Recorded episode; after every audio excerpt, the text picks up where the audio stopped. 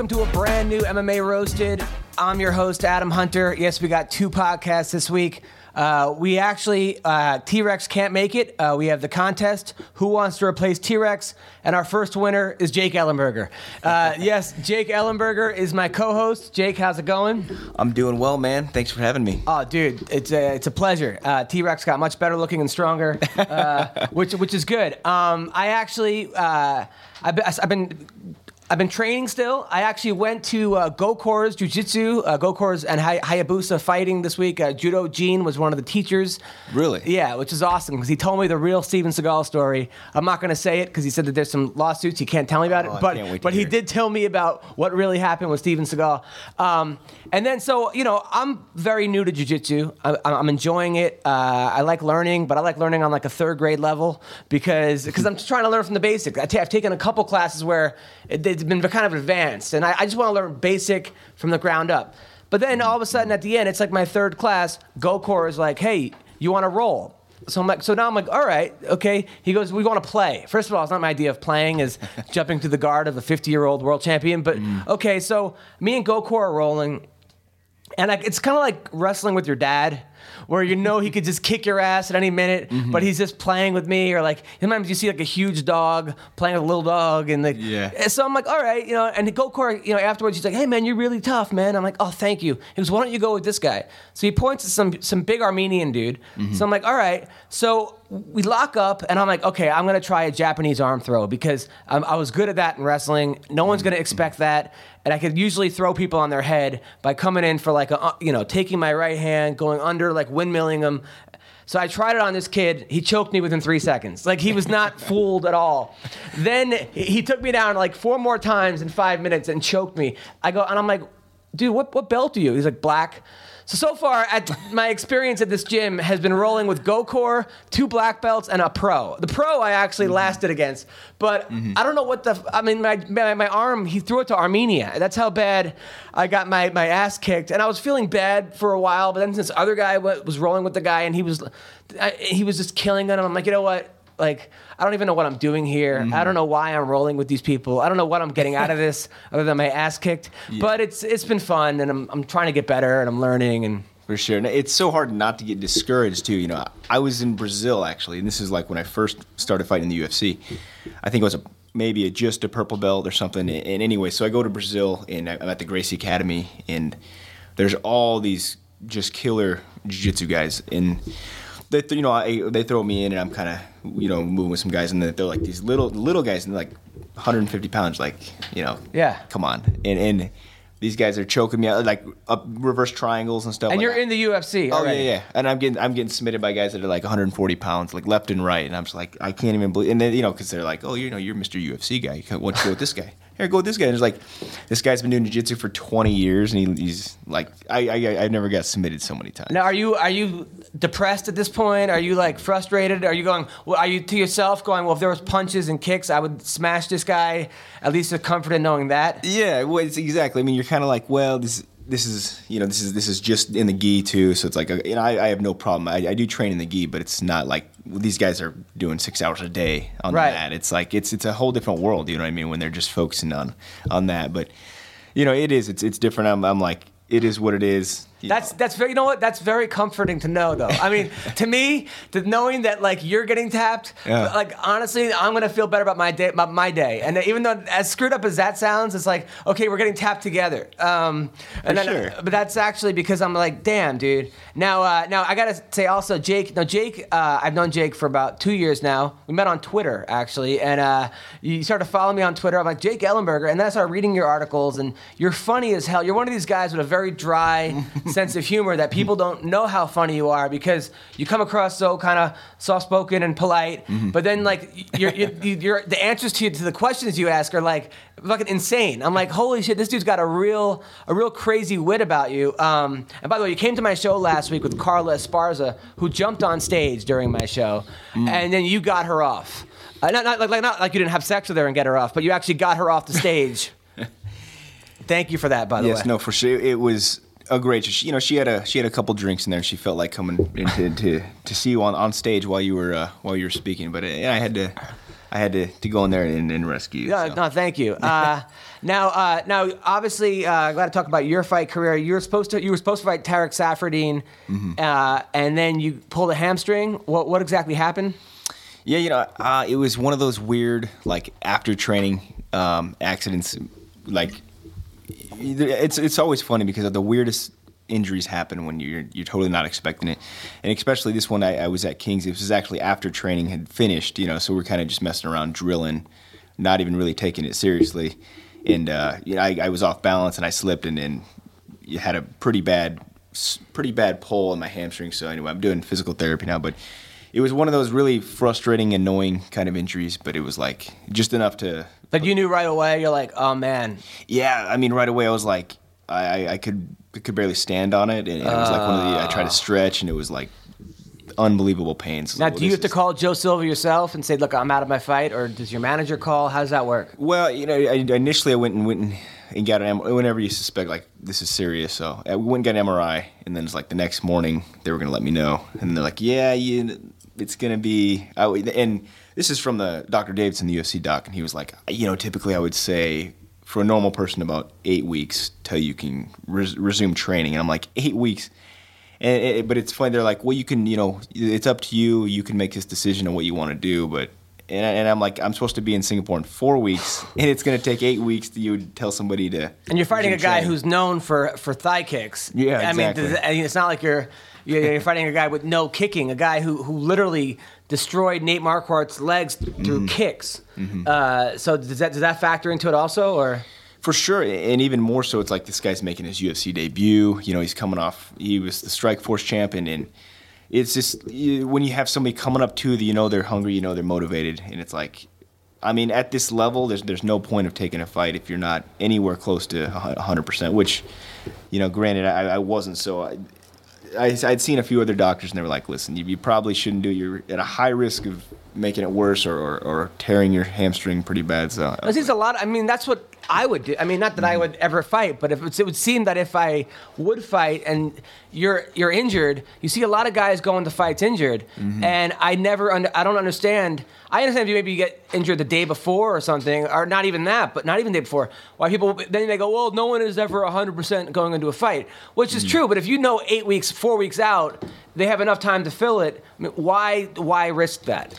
For sure, I, I think everyone. It's uh, different situations for everyone too, especially when they're like banking on this paycheck, or it's like you know you got a family, you know you have kids that you have to you have to make a paycheck. So I'm sure there's extreme situations where guys are like, I don't care, I'm fighting. You know, for me, I wouldn't do that, but Yeah, uh, and a lot of times after guys lose, then they, then they tell everyone they were injured.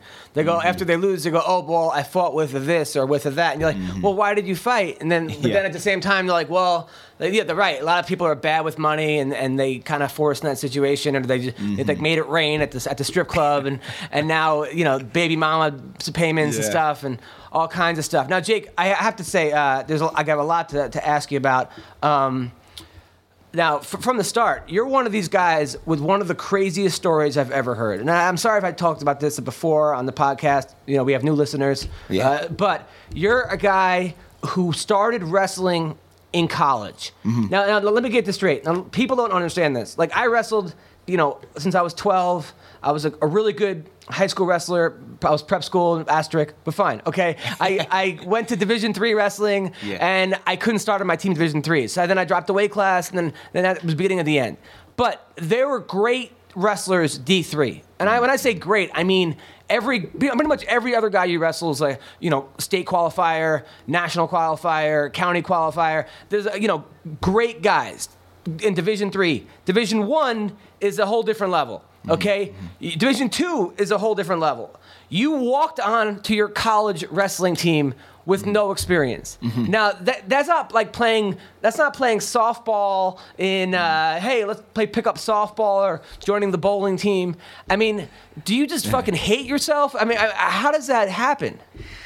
Really quick a funny story so actually the, one of the first the first tournaments like you know you can wrestle in open tournaments whatever and for me um, i started wrestling when i was 21 yeah i was, I was going to university of nebraska omaha division two and they were actually three-time national champion championship team um, just a room full of studs and it was one of the most worst experiences of my life. The first probably year or two. I don't think I even got a takedown for probably two years. But anyway, the room. I, I had So every day started- you're not getting a takedown and you're still coming back. Yeah, exactly. And it's like. I mean, I'd be, I'd be in the locker room like, what do you, what am I doing? I, why am I even here? And it, it's so discouraging, but it's like extremely mentally tough. So I was like, you know what, if I can make it through this, you know, I can.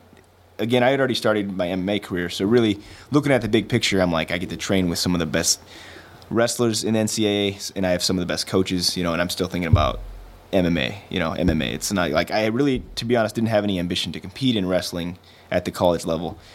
Of course, I don't know how well that would have went anyway, but uh, it was all for MMA. So, funny story. My one of my first, um, I, I jumped in a tournament, like had having wrestled for three months, jumped in a college wrestling tournament anyway, and you know how like when you get down in in uh, the referee's position, like on the lines, like Yeah. I was I was like two feet off the line, and they were like.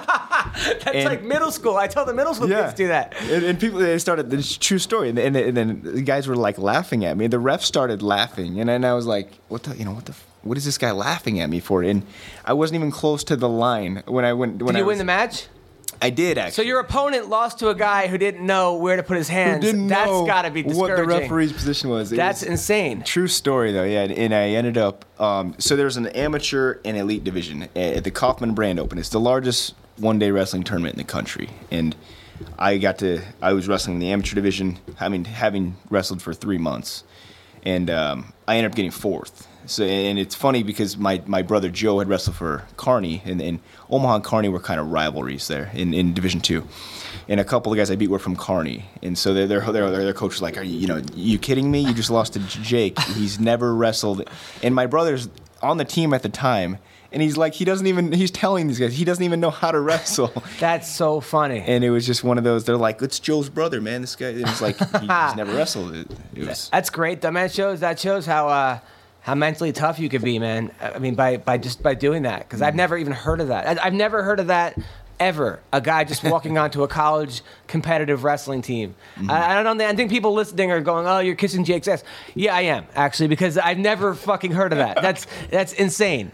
Uh, now, um, jumping forward, you were also in the military, correct? I was Now, uh, when did you join the military? right out of high school, 2003. So you, you now you did go to boot camp.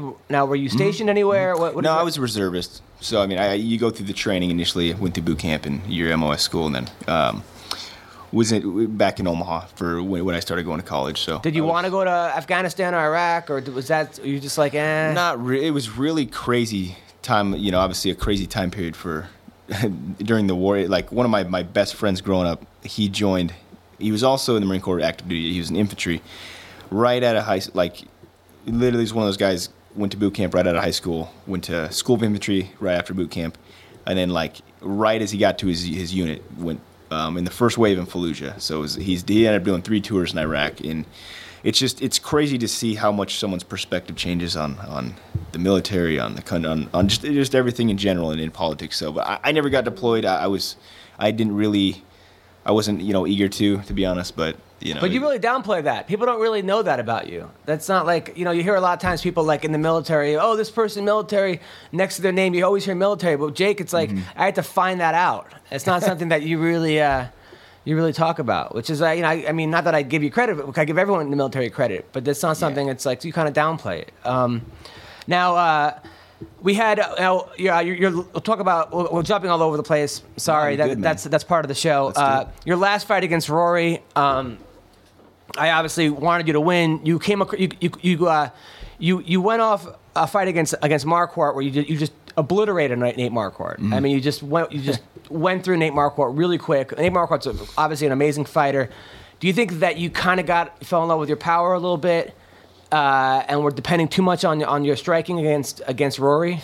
Yeah, you know, the fight with Rory, you know, a lot of things went wrong, to be honest. I, I don't like to make excuses, you know what I mean? When somebody beats you, he had a better night, but a lot of things went wrong for me. Um, and, and even looking back, reflect on that fight, it was like, that's not me. Everybody who knows me knows that's not. I mean, I was trying to counter him. I was throwing one punch, not combinations. I was flat footed. There's a lot of things that really went wrong. Um, so, you know, I could, I could talk about it all day, but it, it's water under the bridge. I'll talk about it all day. People actually no, no, now one of the things we had Munoz on here, and I, I don't want to start tension with you and Munoz. I know you guys are best friends, and, and I love Mark, but he did he did say that there was some relationship issues and some women issues that uh, that w- that were going on. There was some drama, like some. Uh, some, some Twilight stuff. Uh, that Twilight stuff. Well, I don't. Uh, n- well, I don't know. You know, that was kind of a- rumor a little bit, but I really, I've never had a problem with distractions too, especially separating, you know, competing and, and personal life. You know, that's one thing that I've been able to do really well. I think competing uh, for the last nine years is just separating distractions, and obviously distractions can always be a huge influence on competition. But um, for me, there was there was that absolutely had nothing to do with that fight. Uh, to be honest, you know, I had some some just some nagging things I had to deal with. so that was Mark being a drama queen. yeah? Mark was being a drama queen for sure. There, I, I'm gonna have to have a talk with Mark here in a minute. Well, I had no idea before I started the podcast. There was all this Orange County drama. I, I didn't know about the whole like since this podcast started. We had we have we had War Machine call in, uh, who by the way said he won't do any more podcasts ever again. I tried to get him on. Uh, I don't know. He just said he just said sick of doing anybody's podcast. But we had him, and then he was banging uh, th- this uh, other girl that we had on. Uh, Hmm. what, what's her name? The um, Rachel Cummings, the Panther, and then Keith Berry called in, and then and then it was Oh, all wow. this all this Reign drama of Orange County gym people having sex with each other, and, and it's great for the show. It's entertaining as hell. But and, and if you everybody wants to know about it, just just, just email Mm. me and I'll, I'll I'll keep you updated. now, were you involved in any of that? Was that no, luckily I, I've always been able to stay kind of, uh, you know, a, a good arm's distance away from that. But it, they're always, Orange County is Orange County, man. There's always drama. I've been able to kind of steer clear of it. I, I have enough to worry about, you know. And then Mayhem was coming in, and he got thrown out. It was this whole big thing. Oh, and then he yeah. joined Kings and left Reign, and it was all this drama. And I don't want anything to do with it because I don't want. Just, even the girls could kick my ass. And I don't want anything to do. But the girls are hot. And, and, and when Rachel Cummings came on the show and said War Machine uh, texted her a picture of his porn or something, and then said this could be you, and it worked, uh, which I thought was. One of the funniest things I've ever heard in my life. But then people were sending War Machine male strippers and male hookers to. It was just this whole thing going Wow. on. Yeah, it was it, it was it was pretty amazing. Now, um, That guy has said some pretty erotic stuff. Some War Machine. Crazy, yeah. Oh yeah. Some He- pretty- he, he, he's like radio gold though. I mean, he's Oh, one of these sure. guys that I love having him on. And he's actually like one of these guys that you talk to and you end up liking him, Mm-hmm. even though he says some of the most outlandish things. That there's something about him that's very pure. Mm-hmm. It's something about someone not having a filter is very pure. Now, one of the guys you, that you've trained with was uh, was, was Chael, and um, and word what the reason I thought that you were going to run through Rory is that word was that you were just annihilating Chael in practice. That you were throwing him around the gym. Mm-hmm. Uh, is there truth to that?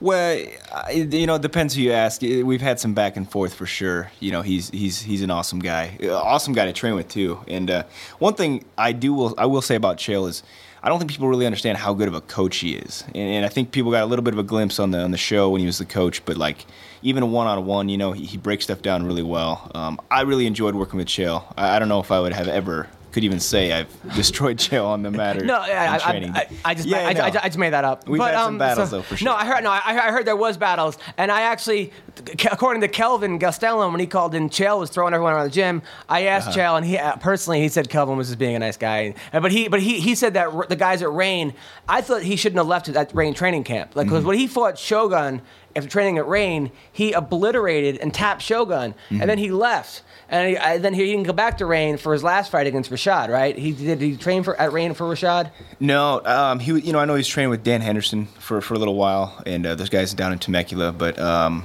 Nothing against Dan Henderson's camp, but it seemed like No, Reign was the perfect pit fit for him. yeah, it's good. I think it's it's good structure for him too. You know, and, and there's a lot of guys that are going to push him because you know, and, and he's been competing his whole life too. It's like you really need that extra push to somebody to you know to put put their foot in your butt and just and make you work. So Now, now there, there, there are two stories that I know about you. That I don't know if you want to get out there, but I'm gonna, I'm gonna put you on the spot. Let's do it. Uh, one of them about a college wrestler recently who like made a bet that he could take you down. Uh, can we tell that story? Yeah, for sure. All right, so so there was a guy who said who wrestled four years in college, who Mm-hmm. Five, said actually. Mm-hmm. five years in college, who said I could beat Jake Ellenberger. I know I can take him down in wrestling, Mm-hmm. and people were betting on this guy. And he shows up at your gym, Mm-hmm. and what happens? Well, it's it's it's funny because he's he in this with this place the place that he works at. He's convinced everybody who works there that he can take me down, and he's like, I've wrestled freestyle, I've wrestled Greco, I've wrestled for five years in college. You know, I've wrestled over 300 matches, this and that, in that, and it's like, and he's getting guys to bet against me, and it's which is is just funny. But the funny part is, I don't know any of this until he comes to the gym, and he's like, yeah, you know, he wants to he wants to wrestle you. You guys are gonna, you know, will you wrestle? I'm like, of course. You know, I don't, I don't care who he is. Let's let's go. And it just, and I and I just was like, let's do it.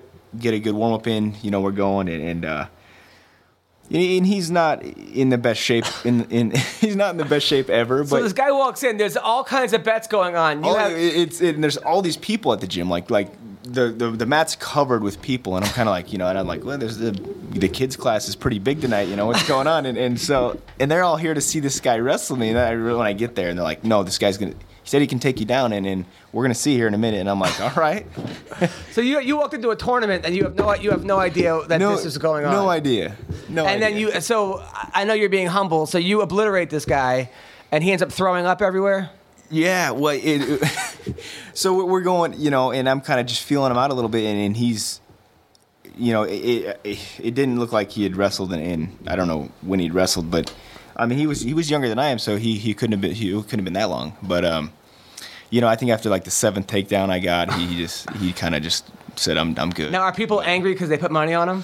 Yeah, well, there was there was a guy there, um, a pretty wealthy guy who who'd who had been convinced by this guy that he could take me down, and he I don't know. He said he put like a few hundred dollars on Oh him. my God, that that's awesome. Well, that, that just goes to show you that no matter how good you were in high school or college wrestling, if you have not been training five days a week, it's not a good idea to go challenge the local guy, mm-hmm. the top five guy in the UFC, that you're going to beat him. I mean, I I'm, I'm learning that lesson every week at Gokor, and when I when I, I I'm realizing how good of grapplers these guys are, because I you know I'm like, oh, I could take him down. Doesn't matter. I'm, I'm I'm leaving my head to the side and getting my neck chopped off, guillotined. so I'm I'm learning quickly. Another funny story that you told me was when you you and Mayhem almost burned the Ultimate Fighter house down. Oh yeah, that's that was crazy.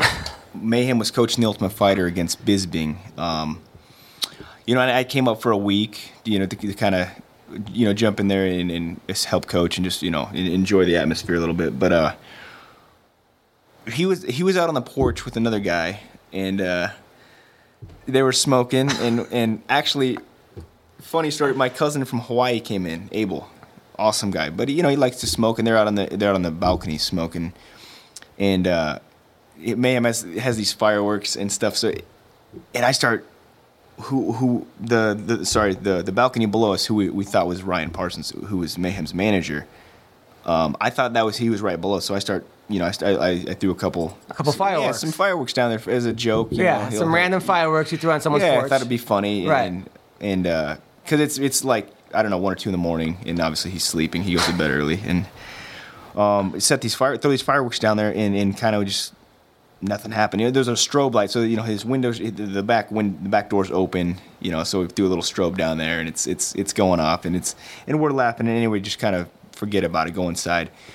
Like five minutes later, I think my cousin goes back onto the balcony, and he smells like plastic burning, and I'm like, and he comes in, and he's like, he's like, "What did you guys throw down there?" And well, he's asking me what I threw down there, and I look over there, and like he's, uh, you know, the balcony furniture is on fire. There's like three things that are, that are literally in flames, and I'm like, "Holy!" I we were we were like scurrying to get water, like filling everything up we can to try to throw it. In. And anyway, so Mayhem has a whole bag of like water balloons he filled up. He was just gonna go start the water ballooning people, cars. I don't know. You know, I never know what he's thinking. Right. So we start chucking water balloons down there. So we go down we go down to a parking lot and we're throwing water balloons up onto the balcony. This guy comes out of his room and it's not Ryan Parsons' room. Some guy who happens to wake up he, and it's this fat guy, no shirt, and he's in his boxers. And I'm kind of I'm the only one who can see actually this guy and and um, Mayhem and another guy are just chucking water balloons, and they're going inside of his inside of his apartment, and they're hitting him. They're like they broke a couple on his chest. they broke a couple on him, you know. And this guy's just red hot. So He's you're, you race set the car guy's red house on fire and then hit him with water balloons. Yeah, so he he wakes up and comes out on the balcony to his furniture on fire and he's getting just pelted with water balloons. And I, I am the only one who actually can see him. And he, like a few of them broke on his chest. I was I was laughing and, it, there, and You were laughing. I, I was trying not to laugh, but I, I couldn't help myself. And the apartment had already called the fire department. There are the fire department's on their way. Um, the security's there and like, what the hell's going on? And, and they see, you know, three lunatics throwing water balloons up there. This guy's getting smoked with water balloons. He, he's he's beat ready, so pissed off. But it was So what happened? Was the guy's apartment was it okay? Yeah, I mean they ended up putting it out, but it was it was like one of those man. If this guy didn't wake up, it, Oh, this, the whole place would have been in it. And and and then That would have been the end of the Ultimate Fighter because Ellenberger, Mayhem, and some and your cousin oh yeah, and it, we were like, listen, we were you know we were upstairs just just watching TV, and, and some kids were throwing fireworks up on the balcony. Next thing you know, it's in Th- That's insane. That that's insane, but a great story nonetheless. Uh, now I have to ask you a couple things. Uh, now you recently called out Condit, Uh, yeah, no, that is a fight I asked for. Yeah. uh, and then but Condit uh, they gave it to Woodley. Mm-hmm, So uh, who do you want to fight next?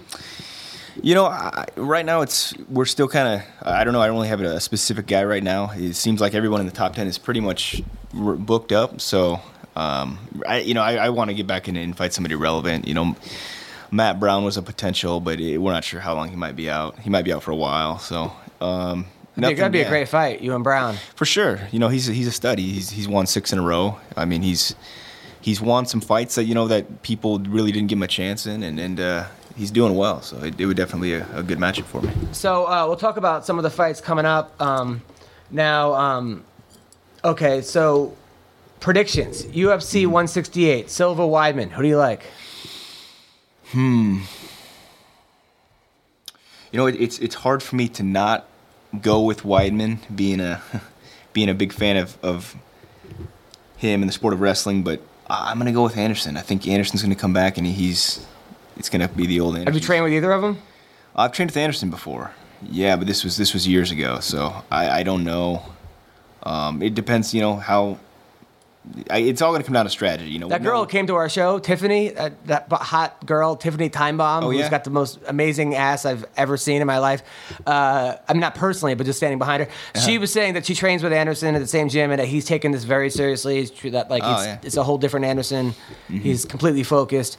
Uh, But I got to go with Weidman. I don't know what it is. I just think 39 years old. I think your reflexes are the first thing to kind of go a little bit. Sure. Uh, and I don't know if I. I mean, have have we ever seen Weidman with his hands? up? I mean, Silva with not do that kind of. know. I- it- It's been a while. Even in Brazil, I have a lot of friends in Brazil that are saying a lot of people in Brazil are not rooting for Anderson or they don't like him, and it's it's kind of weird. You know, I have a lot of friends in Rio and, and all over Brazil, and they're like, apparently he's not really. People don't love him right now. They, they're not big fans. Well, he said he would coach, help uh, Chael's team Mm-hmm. coach the Ultimate Fighter against Vanderlei, uh, which will definitely not endear him to Brazilian fans. I mean, if Anderson Silva goes and trains coaches, I mean, Yeah. trains Chael's team, I mean, come on. But what I mean, get, that's ridiculous. By the way, Chael yesterday there was a rumor saying that he had uh, surgery on, on on his colon before the day before Rashad fight, which uh, turned out to be not true. I don't think you could you're allowed to have surgery on your colon. But it's funny that like Ch- only Chael would say. I, I even wrote a joke that he got his ass handed to him before the fight and during the fight. But um, I, I mean, I, I I love Chael, but that's ridiculous. This Uh, came from him.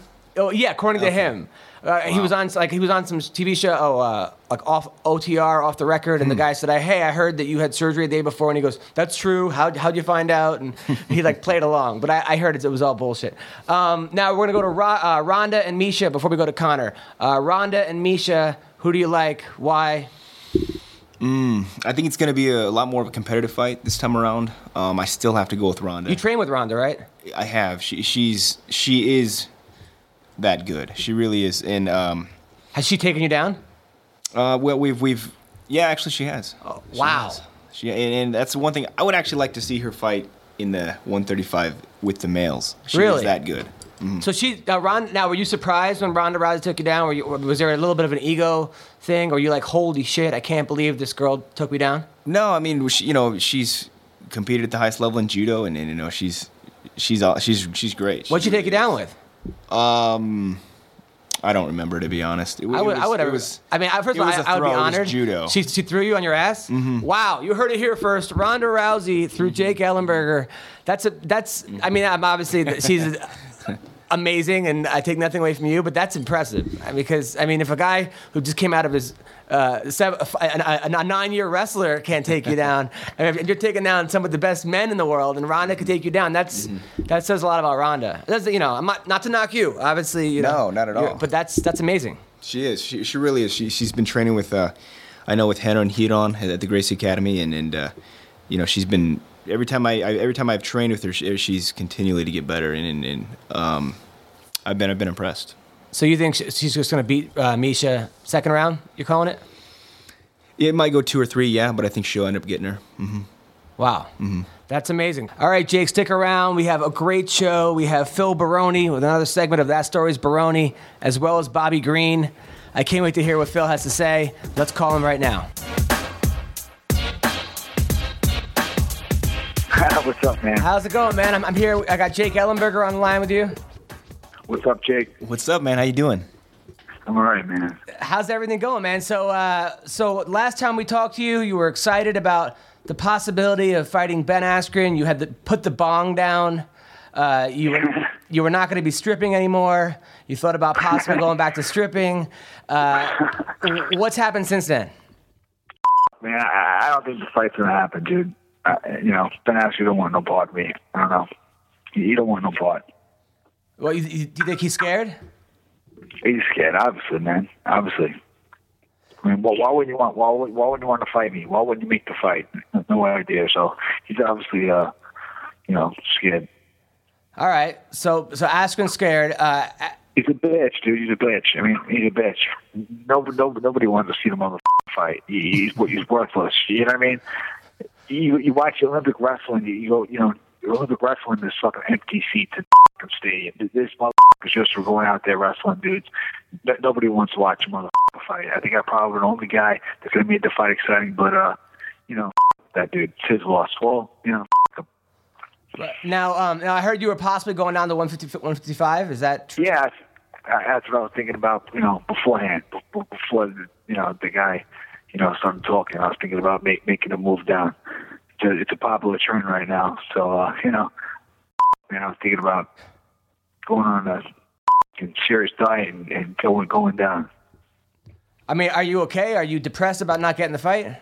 Yeah, I'm real pissed, man. I'm real depressed. You know, that that fight got me up in training. It got me training twice a day again, which is good. Got me back at uh, one one kicks next next gym where, where I had some of my biggest wins again in here in Vegas. So you know, I'm back training. So you know, it lit the fire under my ass a little bit. So it was good for that that that purpose. But you're still training though, right?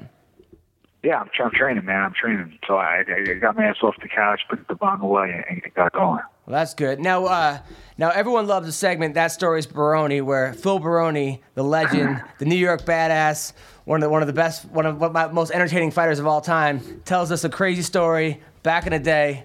Let's hear it. Yeah, man. This is a little different of a story, man. I was thinking, you know, when I was hurt, man, I was pretty depressed. I, I was watching all, you know, all the MMA shit, saying, dude, you know, I'm fucked here, man. I'm, I'm hurt. I'm done. I, you know, I, I didn't think I'd ever be able to come back from this injury. Nobody did. So I was just basically, fucking, you know, thinking about the way it was to, to the way it is now. Because I, I fought the recent UFC, uh, you know, a couple years back, two, three years back, and it was so different. So I was thinking about, you know, how fucking how, how different it, you know, the, the sport has changed, how, how the UFC has changed. So, you know, uh, let me just talk about it, man.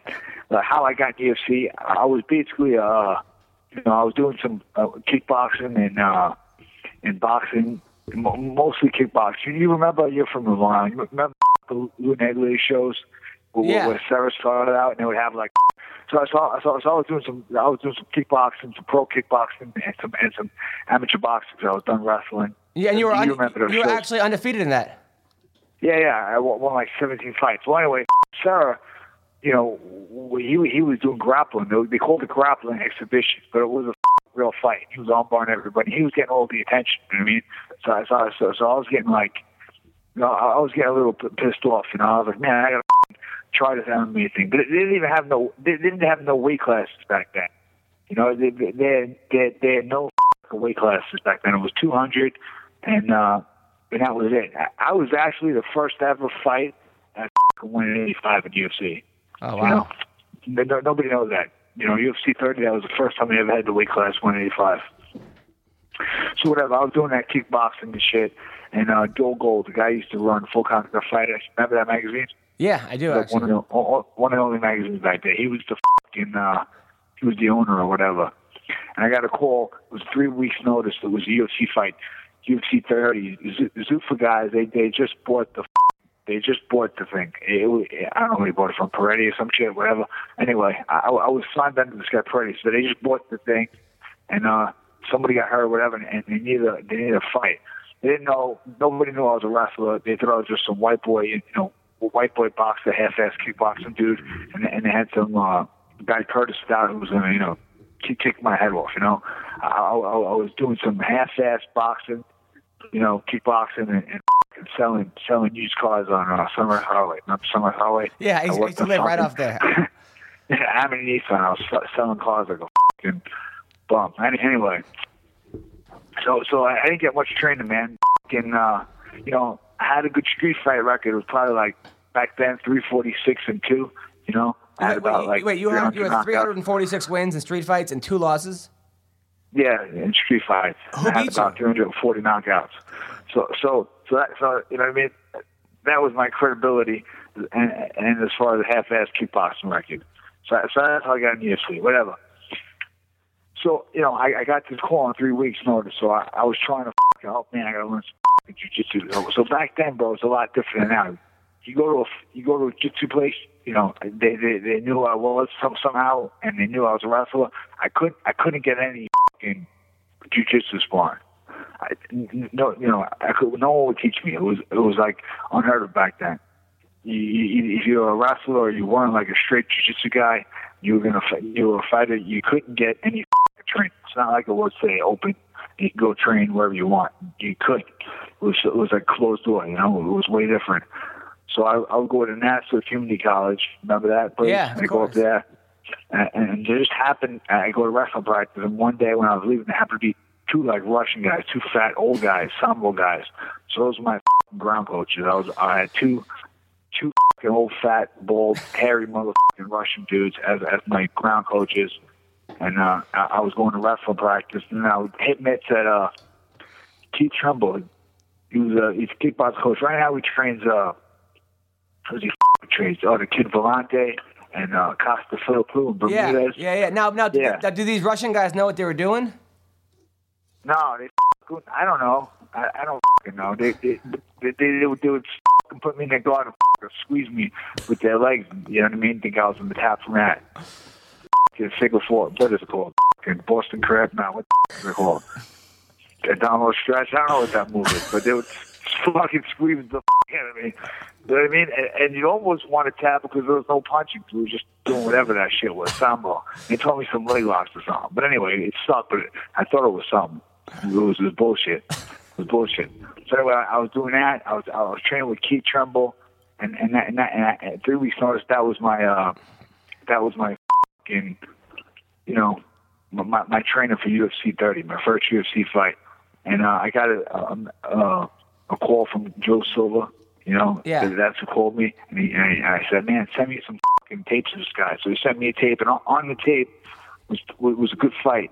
I don't know if you know this fight, Aaron Riley and Yves Edwards. You know that fight? Yeah, it's a great fight. You ever see that fight? Great fight. Yeah, that was like, you know the first fight I ever saw, and then he sent me a bunch of tapes from Portuguese and uh, and what is it called? Japanese. You know, there's all the fights were in, in uh, Portuguese and Japanese.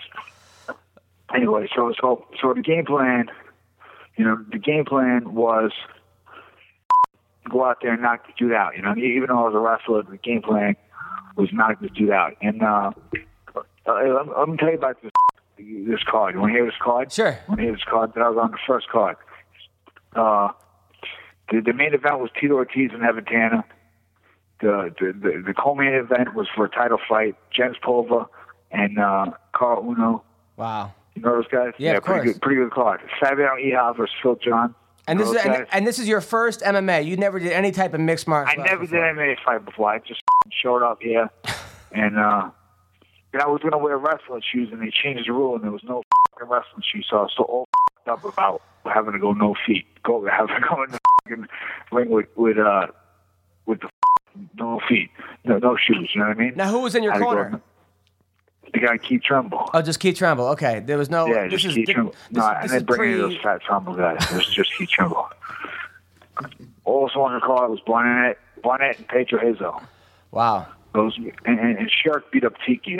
I was the first fight on the card, so so I, obviously so so that makes me the first fight ever promoted by Zuffa. Now, the first fight that was Tiki ever with did. now was Tiki I with Ariani back then or no? No, Oh. no.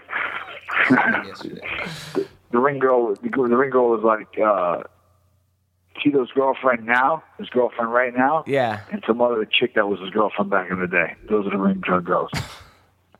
and Tito's girlfriend now, UFC 30, and his old girlfriend. Wow. Anyway, yeah. So so back in the day, we used to get to UFC like over a week, over a week early. I think you know, maybe eight days early, and we did all our meds there. It's way different. Now, now you do your them in. You know, back, back then we were all a bunch of knuckleheads. You know, I just told you the card. Bobby Hoffman was on the card it was, it was all a bunch of knuckleheads that were trying to get the shit elite, you know, legalized. So, so we threw all our medicals there. So you had to go on the bus, you know, I think like three or four times. You had to go on go, go on a bus to get your medicals, get your heart, get your blood, you know, we, we go like a bunch of like like a circus, you know. We, we all go on the thing. And uh, I, actually, I, I I was on a, luckily I was on I was a blue. I don't know what corner I was. I was on a corner with Miletich. Oh wow. So I, I ended up making friends with, with Miletich. Uh, Jeremy Horn and those guys were fighting the cartel. I, I learned most of my jujitsu training. Like I, I real I realized that those fucking Sambo guys didn't know what the they were talking about from Jeremy Horn and Pat Miletich that week. So I so I you know we had a red corner, blue corner locker room like Pat today. I was in one of the corners, can't remember, pro- probably red corner, and uh, I, I had you know on the fly MMA training that that, that week That's insane. it was and it was so different. We weren't allowed to leave the hotel room. I, I knew this. You know, I was from New York. I, I knew some fucking chicks that used to work in the strip in, in, the- in the uh, in the fucking. There's like one ghetto strip bar down there. I don't, I don't remember the name of it, but uh, you know, I seen Ga- uh, Toro Gotti in there a couple times. It was definitely a whole house or whatever. It was a little strip bar. But you knew the girls there? What? But you knew the girls that were working there. Yeah, so I would sneak out. I, I would sneak out at night at a hotel. It was way different. Like you, you were stuck in a hotel. You weren't really allowed to go. Like, like they get, we had no money. They give you money now to eat. We had, we had to eat the the, the employee VR. You know, like Oh, where, yeah. where the employees eat. Sounds like being so a we ate like old, old old buffet shit. Now, were you banging the, the, the strippers before before like every every night? Yeah, yeah, yeah. I was out every night. I snuck out every night, and I was trying to bang the cocktail waitresses at the fucking hotel to to in the EVR. You know what I mean?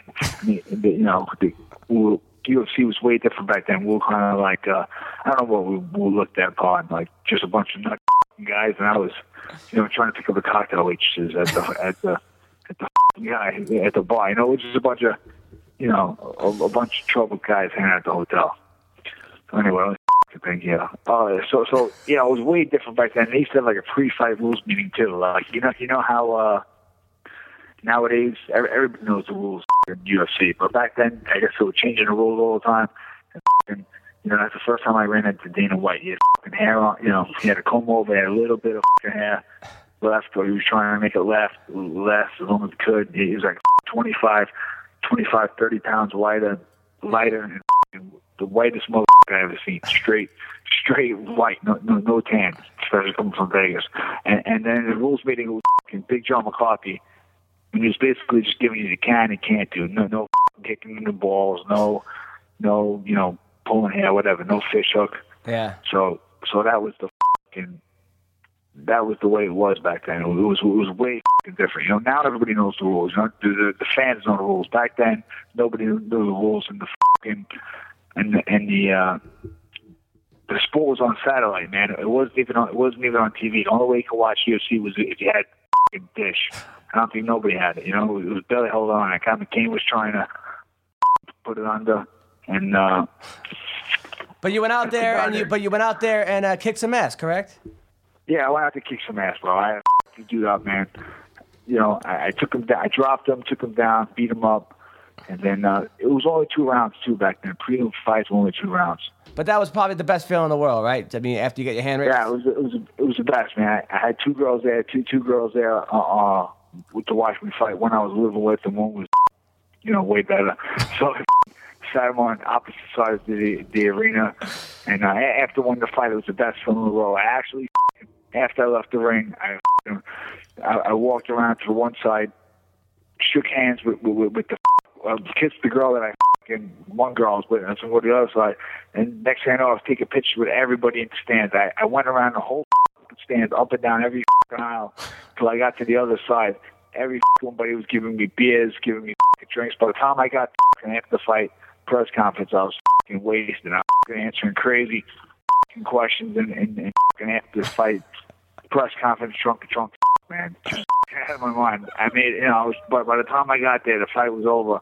I was drunk from hanging out and partying with the fans. It was just a different era back then, man. Is what, what I'm trying to let you guys understand. Yeah, I mean, not, nothing but respect for you, Phil. Nothing but respect, man. If it wasn't if it wasn't for guys like you, there you know there would there would be no sport like it is today. No, thanks, man. Thanks. It was way different, bro. You, you know, you didn't know. You think you were gonna go in there and possibly die. you know what I mean? It was still like a blood sport thing. And when and at the end, when when Tito slammed Tanner, people were like, you know, I was you almost done going through the whole audience. I drunk on my ass, and everybody was saying that he's dead and this and that. And I was, I remember thinking like, dude, I'm gonna have to go back to the car car dealership. You know, I thought I finally made it, found a fucking avenue, uh, a fucking route for me to fucking, you know, make a living and be a professional something. And I thought I was gonna be back to but selling you but you cars weren't you weren't worried that he was like dead. I mean, you were about the car dealership was your main concern. Everybody thought he was dead, bro. Picked him up and slammed him and punched him hard, and he, it took him like forever to wake up. They took him out of the fucking uh, ring on a stretcher. So I remember being like, God damn it, bro, easy fucking come, easy go. Damn. Well, Phil, I, I, I, I hope you get your Askren fight, man. If not, uh, I'm telling you, man, acting. I think you'd be, I think you'd be one hell, one hell of an actor, man. Uh, uh, Thanks, man. absolutely. And Ellenberger, anything you want to say to Phil? No, man, much respect for Phil. I've actually, you know, when I started training, I was watching him quite a bit. I was curious, Phil, who do you not like the most um, out of everyone that you fought before? Who do you not like the most? Who rubs you the wrong way? Still to Well, this it's day. fucking Ben Askren, dude, fucking roasted one way. I mean, uh, hard feelings, I, I can't really think, man, you know? Yeah, yeah. it, it's it, dude. You know, who- who- you know, I didn't like Matt Lindland back in the day. I liked the guy a lot. He offered to help training for this fight if I fought Askren, but you know, I didn't like him back in the day. What about Frank Never- Shamrock? Oh, Frank Chan was a scumbag. I don't like that guy. I don't like that guy. He's a fucking douchebag. You know, he's a douche. Okay, that's the guy. That's your answer, Frank Shamrock. Asshole. Well, hey, man, I hope you get that fight. I would love, would love to see you fight Askren. Yeah, me too, man. We'll, we'll see what happens. Take care. Well, have a happy holidays, Phil. Thanks, bro. Did you see this, man? I had my fucking story. Usually the better story. The fucking chick Amanda tried to help me with your story. This story sucked. Dude, no, Phil, that. first of all, dude, don't beat yourself up. You could you could read the phone. no, you could read the phone book. You could read the phone book, and I? I'd be entertained. I. I should have talked about how I snuck out and banged.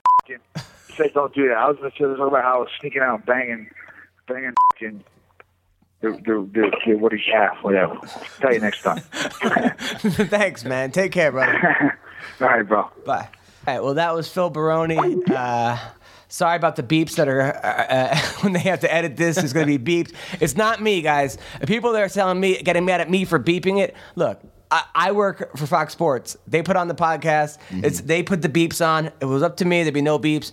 But I have a feeling if I told Phil, uh, he didn't curse that one time. But I just like to let these guys go, and then uh, you know that, that's what that's what I do. I I, lo- I love Baroni, but you know, I personally give him the Ben Askren fight. Who else is Ben Askren to fight in one FC? I don't even know who these guys are. I have no idea. I'm sure they're great fighters, but I just don't know. I mean, Phil Baroni would be probably a good guy because people will tune in. Well, and let- let's be honest. Not a lot of people want to fight Ben Askren. Yeah. I mean, so it's like this guy really wants to fight. Why, would you know, give it to him? Have you not? trained with Ben Askren? Actually, I haven't. No. Would you want to fight Ben Askren? Um, I mean, potentially, yeah. It would if if it would make sense if he was in the UFC, sure. Right. You know, I'm I'm not really No, he's not really relevant right now, to be honest. A lot of guys, because of the wrestling, they don't, they don't want to get involved with a guy like that, correct? Because it's going to be a boring fight. He's got a good takedown. Yeah, you know, I mean, from the business standpoint, it is. It's kind of like it's not the most exciting style to watch. You know, is, is it probably not going to be the most exciting fight? But you know what I mean. At the end of the day, it's it's. Uh, According to uh, Tyron Woodley, Askren beats GSP, Condit, and Rory. Do you agree with any of that? no, mm-mm. not GSP. Uh, the other guys potentially, yeah, but uh, GSP, yeah, no way. No way. No way.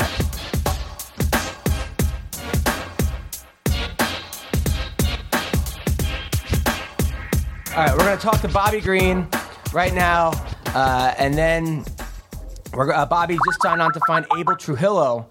Should be a great fight. Uh, Abel has come on our show before. He he he rapped about my re- receding hairline. Uh, he's a good dude. but Bobby Green's a, I've hung out with Bobby Green before too, so also another good dude. We got, let's let's see how he's doing. Hello. Hey, is this Bobby Green? Yeah, it's me. Hey, it's Adam Hunter and Jake Ellenberger. You're on the MMA Roasted podcast. Awesome. What's up, guys? Thanks for having me. Oh man, thanks for now. Do you remember who I am? We actually hung out one night outside the Ice House. And so the Ice House. And it was the comedy club. It was me, you, and Rogan. We hung I out. know the Ice House. Oh, I'm wondering who you are. I'm trying to picture your face. I was- Give more more description. I do MMA Roasted podcast. Uh, blonde hair, very good looking. Uh, I'm ripped. Uh, uh, we hung out till like five o'clock in the morning. Uh, it was me, you, Rogan, Okay. and you brought some guy that was on Adderall or something. Uh, he was on some type of drugs, but he was a nice guy. Uh, and I remember, remember we, were, we, were, we were talking to like five o'clock in the morning. I'm, I'm, I'm also a I'm also a uh, there, a but I uh, don't know if I remember your face. I'm also a uh, comedian. I had like three girls give me head during a time during our conversation. Uh, you don't, all right? You don't remember any of that. So anyway, uh, c- uh, congratulations on your on your fight with Abel. Uh, thank you. Appreciate that. Now that just got announced today. Uh, Abel looked great in his last fight. You look great in your last fight. What are your, what are your plans? How do you plan on dealing with Abel? I mean, I'm gonna be me, and I'm gonna be me to the fullest. You know, just go out there and do what, what comes natural. I'm a natural fighter. Right, right. Now I was I was actually re- doing some research about you. Uh, now you've you've you've come a long way. Uh, you you uh, grew up. Uh, you were in foster care as a kid, correct? Yeah. Uh, now how how long were you in foster care till? Um, since I was about um four years old. Till you were four, and then you were adopted. Uh, now and then you st- um. Now, uh, was that was that was that tough? Uh, I know I know a lot of kids. It's really tough on kids who who uh, who uh, grew up in foster care. Was that was, was it was it tough growing up? Yeah, it was tough road, you know. But um, after bouncing around a little bit, we got my my grandmother picked us up. Um, I was fortunate to be raised by her. You know, um, most of it. Then she died when I was about fourteen. Um, so then from there on, I was pretty much alone. I started staying from friend to friend's house and kind of got around a little bit there and here and there. Wow, that's really tough, man. I mean, that's being on your own till you're 14. That's that's brutal. And then you started wrestling as a sophomore in high school, and then placed in the states twice. That's pretty amazing. Yeah, man. It's, I actually thought wrestling was like WWF. and then they didn't have any turnbuckles, or anything And. I was like, what the heck is this stuff, you know? We're in tights. So I wasn't so thrilled about wrestling at first. But I mean, you excelled at it, and it's actually I was surprised because your last couple of fights you've kept it standing. Um, you haven't really been using your wrestling that much. I, I was surprised to find out how good of a wrestler you were. Yeah, man. Um, that's the thing. Like, I don't ever like to be titled as one thing. You know, I do a lot, a lot of a lot of different things. You know, um, but I really try to be a crowd a crowd pleaser and put on a show. So most people want to see a stand up, want to see a knockout. So I do a lot of stand up, like you said. But if I'm forced to wrestle, then I'm forced to wrestle. Yeah, that was something you said when uh, we were hanging out with Rogan when you didn't remember me. Uh, uh, you were saying that that uh, you know you were really focused on being an, having entertaining fights versus you're more of a guy who'd rather be who would, who would just put on entertaining fights and and risk losing than being kind of a safer fight and, and like uh, winning. Correct? Exactly. Now, how do you feel about that, Jake? You know, I think it's it's always kind of the you know the fine line between um, you know, taking risk versus reward. But you know, you, you, it's a business. At the end of the day, you got to be entertaining, and, and that that really that's what you know. That's what the UFC likes. That's what the fans like. You, you got to still be exciting, but not going there kamikaze. You know what I'm saying? Right. Mm-hmm. Right. Uh, now, you're, a couple fights ago, you, you, you fought Jacob Volkman. Uh, you beat him in the first round. Uh, and I remember before that fight, Volkman said some things about Obama. Uh, was that a part of your thing uh, about why you were? Uh, was, was that part of your uh, motivation to get back at him for making bad comments about Obama? Um, no, how he feels, how he feels. You know, everyone's entitled to their own opinions on um on politics and stuff. You know, but um, I just do my job. You know, that's all I was doing. I know. I was just kidding. Um, now, your last fight, uh, your, your last fight against Pat Healy, uh, you beat Pat Healy. Pat Healy is a tough, tough guy. Uh, mm-hmm. you, you had your hands down a lot, lot of the fight. You had you, you were doing you had your hands down. Uh, you were much faster than him. Were you were you a little nervous at all that maybe you know putting your hands down you might get caught? No, you know, um, I was really just kind of doing something to prove a point. Basically, before this fight, people were making a lot of accusations about me that I was a dirty fighter, saying that um, my nut kicker and all these nut jokes and stuff like that, you know, ball kickers jokes and stuff like that. So I really felt like like like I got a stain on my record, you know. So I had said I wasn't going to kick at all during the fight. So not only did I not kick in the fight, I actually showed I'm not going to be make it so he can't hit me, you know. So it was really um a way to to, to silence the critics.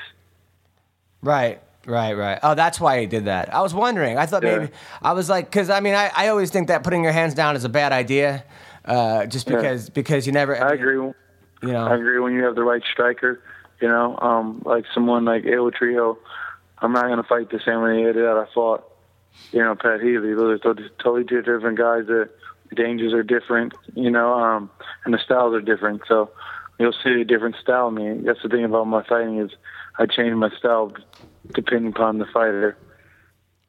Right, right. Okay, so you're not okay. That's not going to be your thing. The guy who has his hands down, taunting. Yeah, no, no, no, no, not every freaking fight. You know, and, and that actually was a learning lesson for me. Like, I think that um, I try to make my fights entertaining with me. Like, come on, let's come on, let's keep going. You know, and stuff like that. And other people are taking it as I'm trying to be cocky or something. You know, and it's being established as arrogant. So um, I will tone that down just because I feel like it's bothering people that much, you know, and I'm not here to really make any waves, you know.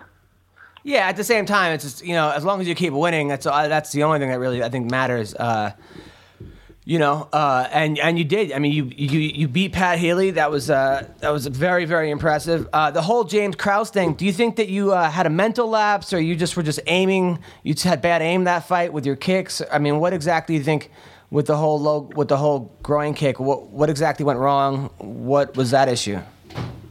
Um, with the James Krause fight, basically, um, he was the guy that uh, was just bad luck, you know, really bad luck. Like, um, I was going to throw a certain like little uh, setup kick I do, a setup kick to to uh, to a punch, and as I was going to it, he was firing a kick at the same time, and it kind of shocked me so my foot kind of extended and it just kind of caught him, you know, the first low blow. And the second low blow was an inside leg kick that as he was coming in and caught him, you know. So it was just totally two two um incidents where it was just like no control over it, you know, at all. Um I just had to be more careful, you know, but the third one for sure was I think um he started the crowd started to realize that I was in trouble. I was getting um I was being very troubling he was having a hard time with what I was doing to him, you know. And I was explaining to um, another guy about he was the same way. You don't understand what's transpiring in that fight until you're into that fight. Then you're going, holy, holy snap, you know, like what's really, what is he really doing? What are you saying to this guy? You know, what is it making? What is it, what's going on in here that that transpires into the brain? Right, right, right, right, right. Uh, now, uh, I know, I know. You're a single dad, right?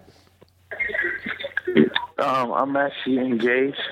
Oh, um, engaged. Nice. But yes, I have a, I have a, um, a child by um, another not a mother. Nice. Uh, well, uh, now, ha, is it hard being engaged and fighting off all the UFC groupies?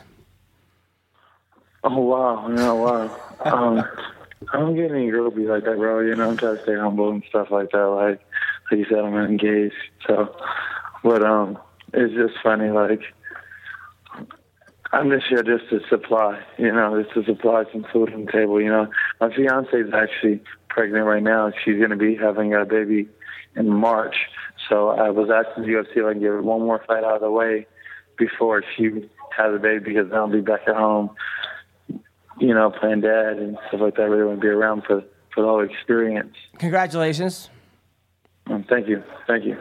So February, I'll fight February, then I'll sit down March and be ready for this baby to pop out. Nice. There you go. What what, what are you gonna name the What are you gonna name the baby? Um, I'm not sure yet. We haven't found out the sex yet, so we're still we're supposed to be doing that tomorrow. Soon. Nice. Well, you, it sounds like you got some big motivation for Abel. Now I know Abel's uh you know he's a great fighter, but he's a terrible rapper. Uh, he's rap, he's like he's rapped before uh, on our show, and uh, are you guys gonna possibly get into like a freestyle war during the fight? Oh wow, wow, no, no, I don't rap. One thing I rap is my hands. Uh, that's good. I like it. I like it. Hey, And- Bobby, quick question, man. When we were talking about the the low blows, how much do you think it plays into some of the some of the guys' heads, like when they get kicked in the cup, um, and they kind of just overplay it? You know what I mean? Like if they're tired and they want a little quick break. Because I've always wondered that. I feel like there's a lot of low blows that people just totally over exaggerate, and they just want a minute to you know to to catch their breath. I agree. I agree. I agree. I think there's a lot of guys that do that. You know, there's a lot of times there's two things that happen. One, um, this guy's taking like heck, of shots, hella shots by some guy, and he's going like, "Whoa, I need a break," you know, to to figure this out. Our guys are being overwhelmed and, they're tired or something like that, and they need a break to to just slow everything down. You know, you got this crowd, you got these lights, and there's just so much stuff that's going on through your head that you just need a, a three, four seconds to gain your composure and say everything's gonna be okay. You know. Yeah, no, I agree. Bobby, my, my, my only issue with you is I, I think you're, you're you're a great fighter. You seem like a real nice guy. I had a great time. I feel like you listen to people too much. Uh, like for Yeah. example, I think people on Twitter are like, "Hey man, you're a cheater," blah blah. blah. So then you keep your hands down. You know, it seems like you want you want to be entertaining, so you get sometimes in like slugfests where you could be a wrestler. Do you think that there's a, a, a danger in caring too much what people think? I don't know. I'm a crowd pleaser, bro. I try to make my uh my package as well package as possible. So uh, if if it's a majority of people saying this, then maybe I need to change this or change that. You know, I try to do the best I can to put the package together that they want to see. You know, make the fans happy. Yeah, just don't get killed. you know, I just, I just, I just, I, I sometimes worry that like, not well, I'm not like worried, but I sometimes, you know, don't want you to get concerned. I get concerned because I'm like, you know what? Sometimes, like, sometimes, sometimes you get fans that could be brutal and they tell you to do something, and then next thing I know, you, you know, you, you're, you're fighting. Isn't there a danger in that, Jake? You think? And sometimes fighting to please, the, not that look, I'm a fan too, and I want the fans to be happy, mm-hmm, but mm-hmm. there are times sometimes people get into wars where they, you know, might take years off their life or off their fighting careers. Yeah, no, for sure. I mean, even going back to the Anderson Weidman, the first fight, it's like you know he, he was kind of playing a little too much, and it, there's always that risk. You know what I mean? So, but when you when you play that game, you kind of you gotta understand the, the risk that comes with it. You know? Yeah. Yeah, yeah. Everyone's been on, on my case. You're not Anderson. You see what happened to Anderson and stuff. You know, Did you all these tell him different things. You know, I felt like um, here's my time to showcase a little bit of my abilities. You know, I joined the show a little bit of what I can do. You know, and and just to show that I can be hard to hit if I didn't want to be hit. You know. Right. Right. I, I, I got you, man. Well, good luck with your, your fight with Abel, man. Uh, uh, you know, con- congrats on your on your current win streak. You've come a long way, man. You've come a long way from uh, from from from where, where you you uh, started. You started in affliction, and you lost to Dan Lauzon in, in affliction, and look at where you are now. I mean, you've you've come a long way, man. Yeah, wow, bro. Yeah, I didn't even know jiu-jitsu when I first fought Dan Lauzon, So it's like. Yeah, you said you first you, you you actually took your first twelve fights with no training. Yeah. Wow. And then you fought in Mexico, correct? Yeah, yeah. How was that experience? Yeah. What was that like? Mexico was freaking crazy. Sometimes you have to like, there's a reality that you might not get paid. You know, I, I got a couple, I fought a couple fights and didn't get paid. You know, just like the, the promoters would bail out and leave and run off with the money and just weird stuff like that. Having the policia called on you. Why'd you have the policia called on you? Um, because um, like they was like they're supposed to be paying for the hotel and and and those funding the bill and stuff, and as you know, they pulled the plug on the show. They're not paying the bills. They're not answering anything, and that hotel wants their money, and they're just like, hey, you know, like you guys, you know. Damn. Damn. Well, I mean, the good thing about your next fight, the policia won't be called on you, and uh, and you will get paid. Uh, now, is it, it now is it Mexico? Are there a lot more kids that you might have in Mexico right now that you might not know about? Like fans wise, you saying? No, like uh, like children. Are there a lot of children in Mexico? Oh wow! Oh wow! Potential. Don't give me no trouble. I, I won't. I won't. I'm just saying that right now there are a lot of Mexican kids who fight with their hands down. Uh, possibly they could be related to. Um, oh wow! cool. Well, thanks for calling Yeah, on the so show. don't man. I, people think that I'm gonna fight like that all the time now. They always believe that. I'm like, I'm gonna see that. It's Just one time I was just having a little fun and show, showing different skills. But the next time I come out and fight, it'd be totally different, you know. Oh, okay. We have. Oh, by the way, we have a question from a guy on Sherdog from uh, Guard Game. He said, "Ask Bobby Green why he left Rivers, Riverside Submission and went to Pinnacle." I remember hearing there was some drama and controversy there. Is there any truth to that, or?